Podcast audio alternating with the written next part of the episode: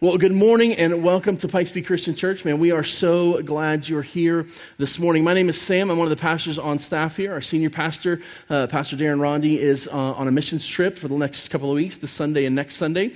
Um, so I get the, the pleasure of being with you and, and walking us through uh, God's Word and, and, what He's saying to us.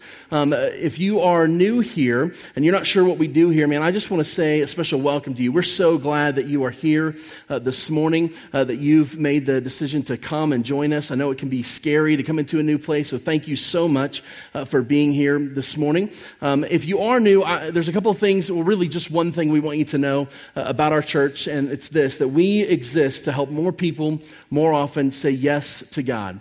Uh, we believe God has a plan for your life, that God has uh, things that He wants to do in your life, and that those are good things. And we want to help you embrace them and walk on that path with God uh, for your whole life. And so that's what we're here to do this morning. That's what we do um, every time this building is open. That's what happens. It'll happen this morning uh, in here. It happened already this morning in our Kidmin and our student min. It's going to happen again this hour in Kidmin. Uh, it'll happen tonight with student min. It'll happen all through the week with different programs and things going on. Um, everything we do, uh, we do to help people say yes to God.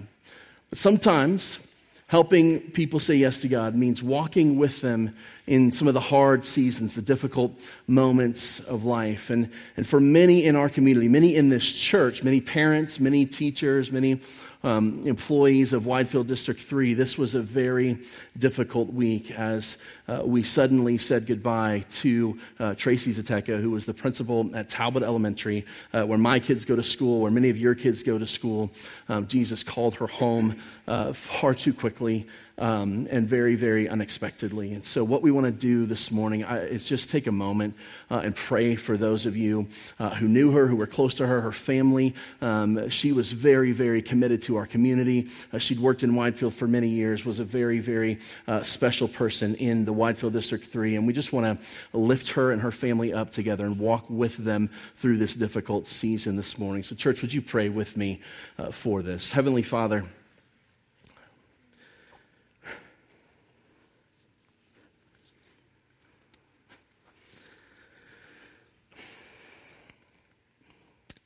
Father, I know that grief is a gift, even though it doesn't feel like it, and I thank you for it. And I thank you for the memory of this woman and her legacy, the way that she loved students, the way that she took care of employees, the way that she uh, ministered uh, from her position as a principal to parents. God, I thank you for her impact on this community and so many generations uh, that knew her. God, I thank you for those things. And Father, I thank you too for the promise in Scripture, uh, Father, that, that you know what it feels like to lose a friend, to f- lose someone close to you. And when your friend passed away, God, you wept. And so you know the tears, you know the sadness, the sorrow that is being experienced by so many in our community. And Father, I ask that you would not take the sadness from us, not take the grief from us, but rather, Father, that you would help us to grieve well, help us to remember well. God, that you would walk with us through these difficult moments, difficult, this difficult season. Uh, Father, that you would bring hope and peace and even joy into the midst of it, because that's who you are. And so, Father, we look to you uh, to lead us, to guide us, to be our comfort and our presence um, through this season. God, we look to you uh, to be that for the family, for the friends, for the employees. Uh, God, all those who knew this family um, and, and who are affected, God, who are mourning this great loss. We love you. We thank you, God, for your presence. It's in Jesus' name that we pray. Amen. Amen.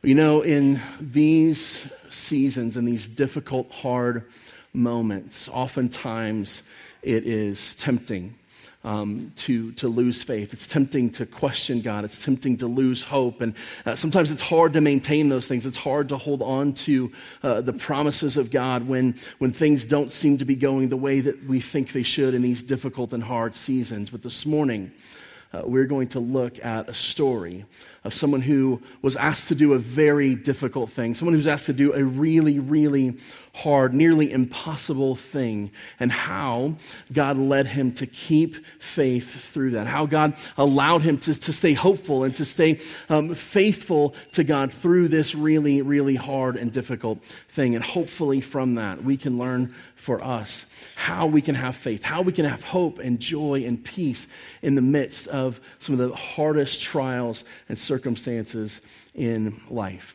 If you've got a Bible, we're going to be in Genesis chapter 22. This is part six of our uh, Origins series, um, and we're titling this Passing the Test, and you're going to see why uh, here in just a few minutes. If you don't have a Bible, that's okay. We're going to put all the text uh, up on the screen so you can follow along there uh, behind me. Uh, but before we dive into the text, I, have been doing an informal poll all morning, and I want to see if this uh, congregation, this portion of the congregation, holds true to what we've seen already this morning. So I have one question uh, that I'm going to ask you, and I just would encourage you, you know, to raise your hand if this is true about you. Um, what I'm going to ask you is, is this How many of you in this room like pop quizzes? Uh huh, uh huh. I knew there were a couple. It's okay. At the end of the service, we're going to have a prayer time. You guys come down front. We're going to pray. now. Um, I'm just kidding. I'm just kidding. I actually um, have a daughter who is among you, um, you few who actually enjoy pop quizzes and tests? In fact, uh, my daughter recently uttered these words um, State testing is next week. That's my favorite week of the year. I know, I know. I can't believe it either. Um, I also, especially if you knew what my grades were in school. Anyway, um, I also have a son um, who does not love tests, who um, has anxiety about them, who hates tests, who will do anything he can to get out of tests because it's that stressful for him. But here's what I know about these two children of mine. My daughter Grace um, has been blessed in, in such an amazing way. School is just easy for her. You guys know anybody like that where it just is easy? Like everything is, it just makes sense to her. She learns it the first time. She can hear it one time and remember it. She doesn't have to study for tests because it just is like she just remembers these things, right? Like anybody know somebody like that? Just me? Okay, well, that just tells me how special she is. Um, but, but she is, right? She's amazing in that way. God has blessed her. I'm so thankful uh, for that. I used to think it was my parenting, and then I realized that has nothing to do with it. Um, it's a gift from God. Uh, but my son over here, man, he is, um, he's gifted at a lot of things, but school is not one of them. And it is a struggle for him every single day to get through the lessons and the homework. It's just hard. It just doesn't come natural for him. It doesn't come easy for him. And, and what I noticed in, in, talking to the two of them about uh, their perceptions on tests is that my daughter enjoys tests because she feels like she's prepared for the test. She's ready for it going in. She has a confidence about her that says, Hey, I've taken enough tests over the years that I know I'm going to know most of the answers. I'm confident in myself that I'm going to be able to get a good score on this test because I always get good scores on these tests. My son doesn't have that confidence right? It's a struggle for him. It's difficult for him. When we have a good, uh, good test score, man, we celebrate like it is the end of the world because it's amazing, right? So very, very different perspectives. But it's the confidence that allows her to walk into the test saying, hey, I'm going to I'm gonna take this on. I can do this. I, I've got this, right? And so the question for us is how do we get that confidence? Because trials are going to come in life. Difficult things are going to come. Hardships are going to come. So how do we have the confidence to walk through those difficult things and walk through those tests? Well, in order to answer that, we're going to look this morning at, I think, what might have been the hardest pop quiz ever given. It was given to a man named Abraham. Uh, now, if you've been around the last few weeks, you'll know uh, that back in January, we started, uh, the beginning of January, we started this series called Origins. Uh, we've been going through the book of Genesis. A couple of weeks ago, uh, we got to the point of the story where we're introduced to this man named Abraham, or Abram, whose name would later be changed to Abraham.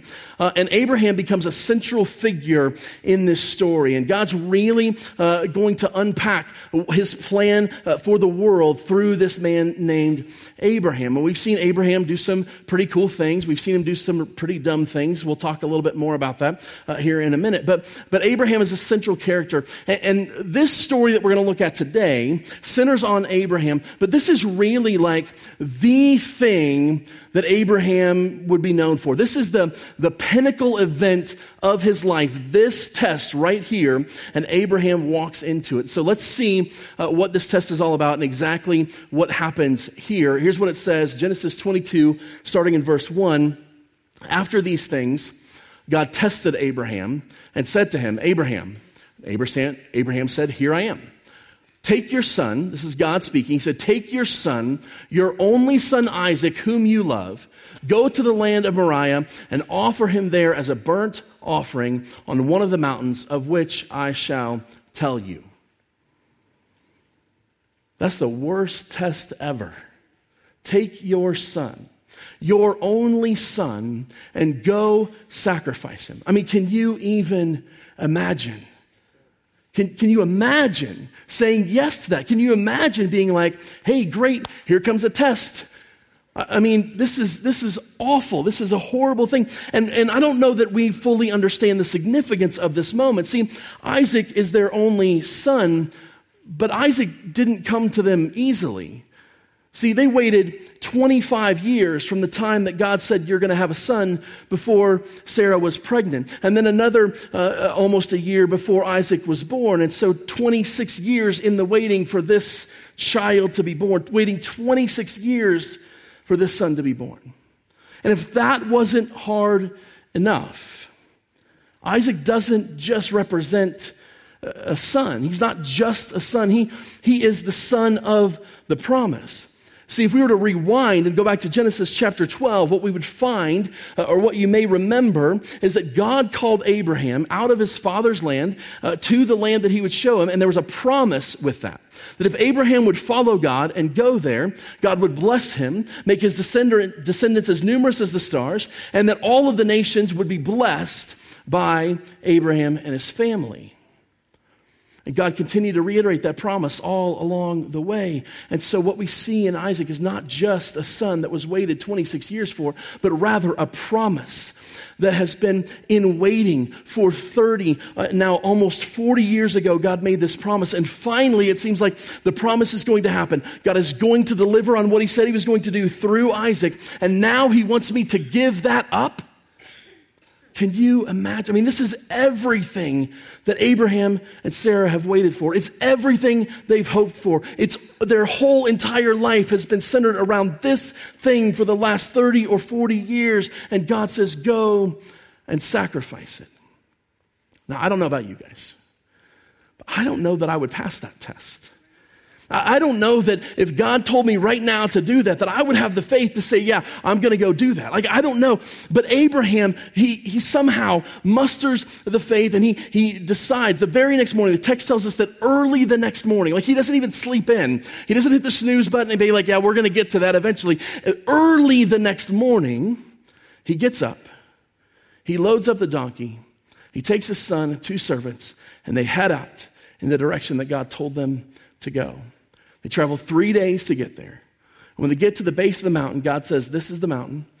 Abraham dismounts, gets the stuff for the burnt offering, gets the stuff for the altar, gets all of the equipment. He loads the, the logs for the fire for the offering onto his son Isaac. We know Isaac has to be probably eight or nine, maybe even closer to 10 or 12 in this moment because Isaac is carrying up the mountain. He's carrying the firewood. Uh, and Isaac has seen this done before. He's seen some offerings happen before. And, and in this moment, Isaac's confused, right? Abraham's going ahead with God's plan, and Isaac's a little bit confused because he's got the wood he sees dad's got the fire and the knife to sacrifice the offering, uh, but he says, Hey, dad, I, I see we got all the stuff. Where's the offering? Now imagine being Abraham in that moment. I mean, what do you say? Right? I, I mean, how do you answer that question? Well, this is what Abraham says to him. He says, God will provide for himself the lamb for a burnt offering, my son. So they went, both of them together. And when they came to the place of which God had told him, Abraham built the altar there. He laid the wood in order. He bound Isaac, his son, laid him on the altar on top of the wood. Then Abraham reached out his hand and took the knife to slaughter his son. Don't miss the details in this, right? I, mean, it's one thing to believe that God's going to provide a substitute offering, that, that God just wants to see if I'll go. And so we go to the top of the mountain and we sit there and wait for a ram to show up, but that's not what Abraham does. It's one thing to think, okay, God really wants to know how much I trust him, so I'm going to go ahead and put Isaac on this altar and then wait for what God is going to do. Surely God's going to intervene. Surely something is going to happen and God's going to provide a substitute of some sort. I mean, that's what Abraham says uh, to Isaac. But that's not what Abraham does. He doesn't go to the top and wait. He draws the knife to kill his only son. He is going to go through with this. How on earth could he do that? How did he have the faith to do that? How did he have the strength to do that? What was he thinking in that moment that he was able to lift the knife to kill his son? Well, fortunately for us, that question is answered by the writer of the book of Hebrews. In Hebrews chapter 11, we'll put it up on the screen, and it tells us that by faith, Abraham, when he was tested, offered up Isaac. And he who had received the promise was in the act of offering up his only son, of whom it was said, Through Isaac your offspring shall be named. He considered that God was able even to raise him from the dead. So, this is the faith that Abraham has. Abraham says, I trust God enough that if I go and do this, if I am obedient to God, if I actually sacrifice my son the way God has told me to, that God will just raise him from the dead. That's how much faith Abraham has, that God is going to deliver on his promise, that God's going to do what he said he was going to do. Abraham trusted God. He believed that God was going to raise his son from the dead. Now, it's interesting that Abraham had that kind of faith because Abraham he didn't start out with that kind of faith. I mean, yes, when God called him, uh, he said, Yes, I'll go. And he got up the next day and, and left to go where God was showing him to go. And Abraham displays faith there. But then, when God sent him down into Egypt, and another time when God sent him into another town, um, Abraham becomes afraid uh, that his wife is so beautiful that the people in that town are going to want her for their themselves. And so he tells people and tells sarah hey pretend like you're my sister so that i won't be killed. I mean that doesn't sound like a man of great faith to me. It sounds like a man who's scared. And it's bad enough that he did it the first time. I don't know why sarah didn't leave him after that. But he does it again he did two times. Like, there's no way that he's staying married, probably not staying alive. Right? But, but this is what happens, right? He does these things, and, and God is still faithful, and God still walks with him, and God still grows him and teaches him out of them. That's not the only time he showed a lack of faith. He and Sarah both showed a lack of faith when God was too slow in bringing them the son that they thought they were going to get. And so Sarah, as you'll remember, offers up Hagar, her servant, and says, Hey, go, Abraham, we're not having kids. Go sleep with my servant Hagar, and we'll have kids that way. And so Abraham does that. And God says, No, no, that's not what I had in mind. This is not the son of the promise. It's coming. Hold fast. But God is still faithful to him. And so this is what I want you to see this is what I want you to understand. Because sometimes we look at these moments of great faith displayed in Scripture or great faith displayed in testimony, uh, uh, what we hear from other people, and we see this amazing faith played out, and we forget that it didn't start there. Abraham didn't get called to leave his father's land. The, the, first conversation with God and Abraham was not, hey, go sacrifice your son. It was, follow me. Let me show you who I am. Let me unpack for you. Let me develop you. Let me grow you. Let me grow your faith. And we know this is how it works. That over time, God tests us. God brings us trials. He brings us challenges. He allows these things to come into our life because He wants to grow us. We know this is how it works because the author of James tells us this is exactly how it works. In James chapter 1, we find this Count it all joy, my brothers, when you meet trials of various kinds for you know that the testing of your faith produces steadfastness. And let steadfastness have its full effect, that you may be perfect and complete and lacking in nothing. And this is exactly what God has done for Abraham. He's given him these tests. Some of them he's passed, some of them he's failed. But in every moment, God was with him, growing his faith, developing his faith, developing steadfastness, bringing him to completeness, bringing him to perfection. And so when God takes him to the mountain and says, I want you to sacrifice your son, your only son whom you love, God already knew what was in Abraham's heart. God had walked with him to this point. He walked with him up the mountain. He had developed his faith faith to a point where Abraham could, could say, Yes, I'm going to do this, and raise the knife. And in that moment, God, of course, intervenes. And here's what he does He says, Stop. Do not lay your hand on the boy or do anything to him, for now I know that you fear God. I'm going to pause for just a second because our cultural context tells us that fear is a bad word. Uh, we kind of have a negative perception about that word, but I want you to understand that word in this context. See, when God says, now I know that you fear me, He's not saying, now I know that you're terrified of me and, and you're going to respond out of fear to me. What He's saying here is, Abraham, now I know that you revere me. Now I know that you worship me. Now I know that you love me. Now I know that you've put me in the proper place as God over your life. Now I know that I truly am your God and you trust me as such. That's what He's saying in this word fear. And so now I know that you fear God because you have not withheld your son, your only son, from me. And Abraham lifted up his eyes and looked, and behold, behind him was a ram caught in a thicket by his thorns. Abraham went and took the ram and offered it up as a burnt offering instead of his son, and he named the place the Lord shall provide because God provided in that moment. It's an incredible story of faith. And God tests Abraham's faith. But you know what I, I find in this? I realized as I was reading this that there are different kinds of tests. We think of tests often as a moment where I need to prove myself. I need to prove how much I know or, or how much I'm capable of or, or that I can do this thing. I remember uh, being in the Air Force and regularly taking a PT test. And that's exactly what a PT test is, is prove that you are in good enough fitness to continue uh, being in this branch of the military. That's exactly what it was. But there were other tests, right? Uh, in the military where I had to go and test for promotion. Uh, and in those moments, I had to prove my knowledge. I had to show that I had more knowledge than most of my peers in order to be promoted above them. I was being graded against them um, in, in that way. Different kinds of tests. And we face different kinds of tests in life, but, but we tend to think that when God is testing us, He's checking to see if we can pass or not. But see, this is a a, a misconception of what God wants to do.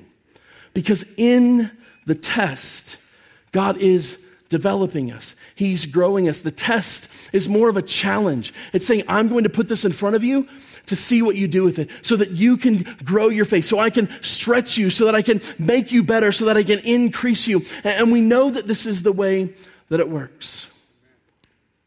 We saw it in James.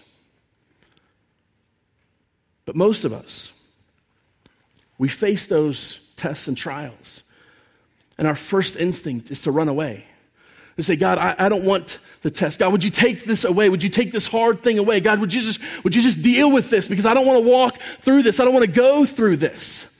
And part of that is because we sometimes don't have the confidence or we've misunderstood the type of test. We think that God is trying to see if we're good enough, but that's not what God is doing. What He wants to do is not prove that you're good enough, but show you that He is good enough to grow your faith in that moment. And there's a beautiful, beautiful picture of this playing out in the book of Mark when Jesus is walking along one day and there's a, a man whose son is demon possessed. And this demon has been throwing him into the fire and doing all kinds of terrible things to his son. And the man runs up to Jesus and says, Jesus, would you have mercy on us? And the man literally says, Have, if you can do anything. Jesus, if you can do anything. And Jesus' response is what we expect. If you can, anything is possible for one who believes. The problem is we think that Jesus stops there. But he doesn't stop there. What's the man's response? I do believe. Help my unbelief. And so often, God wants to put us in these positions where he says to us, I'm going to stretch your faith. I'm going to stretch your belief and I'm going to put you in a position where you have to say, I do believe, help my unbelief. And God comes alongside and grows our faith and stretches us so that we can be complete and perfect, not lacking anything and able to walk through that trial, walk through that test like Abraham did. God brings us to those moments and it's not easy. In fact, it may be the most difficult thing in the world sometimes to walk through those moments of trial and testing. Even as I look out across this room, I see faces and I know some of the trials you've gone through. I know some of the tests you've walked through. And I know how difficult it is to have faith in the moment to say, I believe, help my unbelief. I know how difficult it is when, when you think you finally got your finances figured out and you're going to be okay and, and everything is working the way that it should be. And all of a sudden you're driving down the road and boom, two flat tires. And you go, God, what, what are you doing? You could have protected my tires. Like, this didn't have to happen to me. I, I, don't know how I'm going to afford this. I don't know how I'm going to do this. God, where are you in this moment? Some of you, some of you have this question of God, God, where are you? How can I trust you? When those orders drop again after it seems like they just got home. God, how could you do this to our family? How could you allow us to walk through this? Why didn't you protect us from this? Some of you have had that moment after returning from the doctor. I can remember years ago we took our son up to uh, Children's Hospital in Denver to have him tested. And the diagnosis came back your son has autism. And I thought, God, how can this be? How could you do this to us? we have been faithful. We've been obedient. We've been in church our whole lives. We've prayed for this child. We've prayed over this child. God, what are you doing? I remember the moment.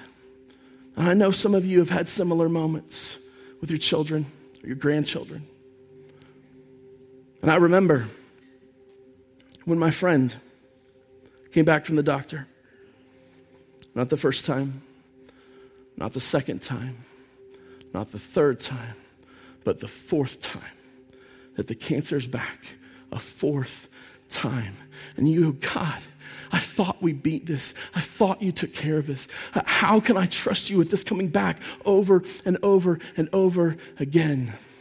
And this week, Many of us had that question in front of us God, where are you? When a beloved member of our community passed away so suddenly and unexpectedly. But when those moments come, and we're tempted to say, I can't trust God. I don't know if I can trust Him. I don't know if I have faith to grow. I, I, don't know if I can even say, I believe, help my unbelief. I don't know if I can even do that. When those moments come, guys, this, this is what we do. We do what Abraham did. See, Abraham knew that God had been with him. Even when Abraham was unfaithful, God was with him. That God had been faithful for 30, 40 plus years. God had walked with him. He'd proven himself faithful. He'd proven that he was a good God. He proved that he was on Abraham's side. He proved that he was for Abraham no matter what. And we can look back. But you know what? We have an advantage that Abraham didn't have.